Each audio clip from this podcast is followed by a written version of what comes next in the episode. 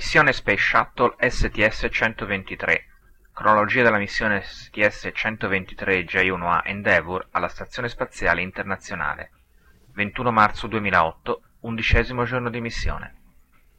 La sveglia di oggi per l'equipaggio della navetta spaziale Endeavour è arrivata alle 12.28 pm CDT, le 18.28 ora italiana, con il brano musicale Blue Sky dei Big Ed Todd and the Monster, dedicato allo specialista di missione Rick Linehan.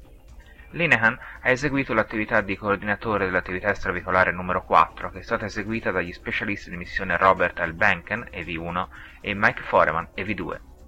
Il portello del modulo di compressione Quest è stato aperto alle 5.28 pm CDT, le 23.28 ora italiana, e Benken e Foreman si sono subito portati sul traliccio della Stazione Spaziale Internazionale, dove hanno sostituito un fusibile da un circuito elettrico chiamato Remote Power Control Module, RPCM, riconfigurato i cablaggi e ridato così ridondanza al giroscopio CGM2, uno dei quattro giroscopi della ISS. Purtroppo ci sono stati dei problemi durante l'operazione di riconfigurazione e un connettore del segmento Z1 del traliccio non ha voluto saperne di sganciarsi, nonostante i ripetuti tentativi di Foreman. A questo punto i responsabili del controllo missione hanno deciso di lasciar perdere e passare al compito più importante di questa passeggiata spaziale, testare le procedure e i tools occorrenti per eseguire riparazioni in orbita dello scudo termico della navetta spaziale. I due astronauti hanno recuperato parte dell'attrezzatura corrente dal vano di carico dello shuttle e parte dal traliccio S1 e si sono recati sopra il modulo laboratorio Destiny dove è stato allestito il luogo del test.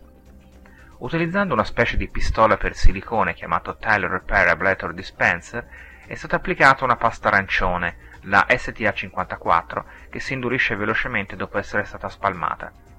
Gli astronauti hanno applicato la STA-54 su vari modelli di mattonelle dello scudo termico, inclusi alcuni ricreati per assomigliare a danni riscontrati in precedenti missioni Shuttle.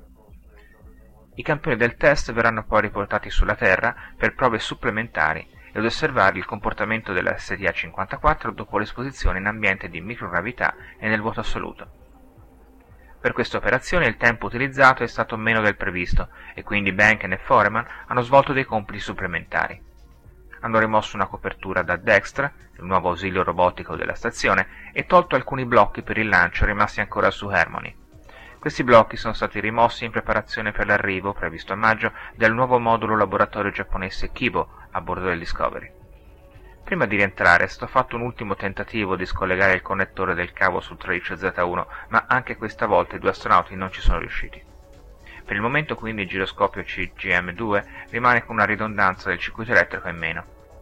Dopo 6 ore e 24 minuti, Benken e Foreman sono rientrati nel modulo di decompressione Quest, concludendo la EVA numero 4 di questa missione, la 108esima per la costruzione e manutenzione della ISS. Intanto, i responsabili della missione stanno controllando quello che sembra un problema di software nel giunto del braccio NUE di Dexter. Ieri il giunta aveva funzionato regolarmente, ma i comandi avevano dato degli errori e le squadre avevano lavorato sulle procedure di avvio. Entrambe le braccia di Dexter sono al momento correttamente posizionate. Durante l'attività extravicolare il resto dell'equipaggio non impegnato in questa operazione ha continuato a trasferire materiale dall'Endeavour alla Stazione Spaziale Internazionale. L'ingegnere di volo Gareth Reisman si è intrattenuto a lungo con il suo predecessore, l'astronauta dell'Agenzia Spaziale Europea Leopold Ayers, sui passaggi di consegne delle varie attività.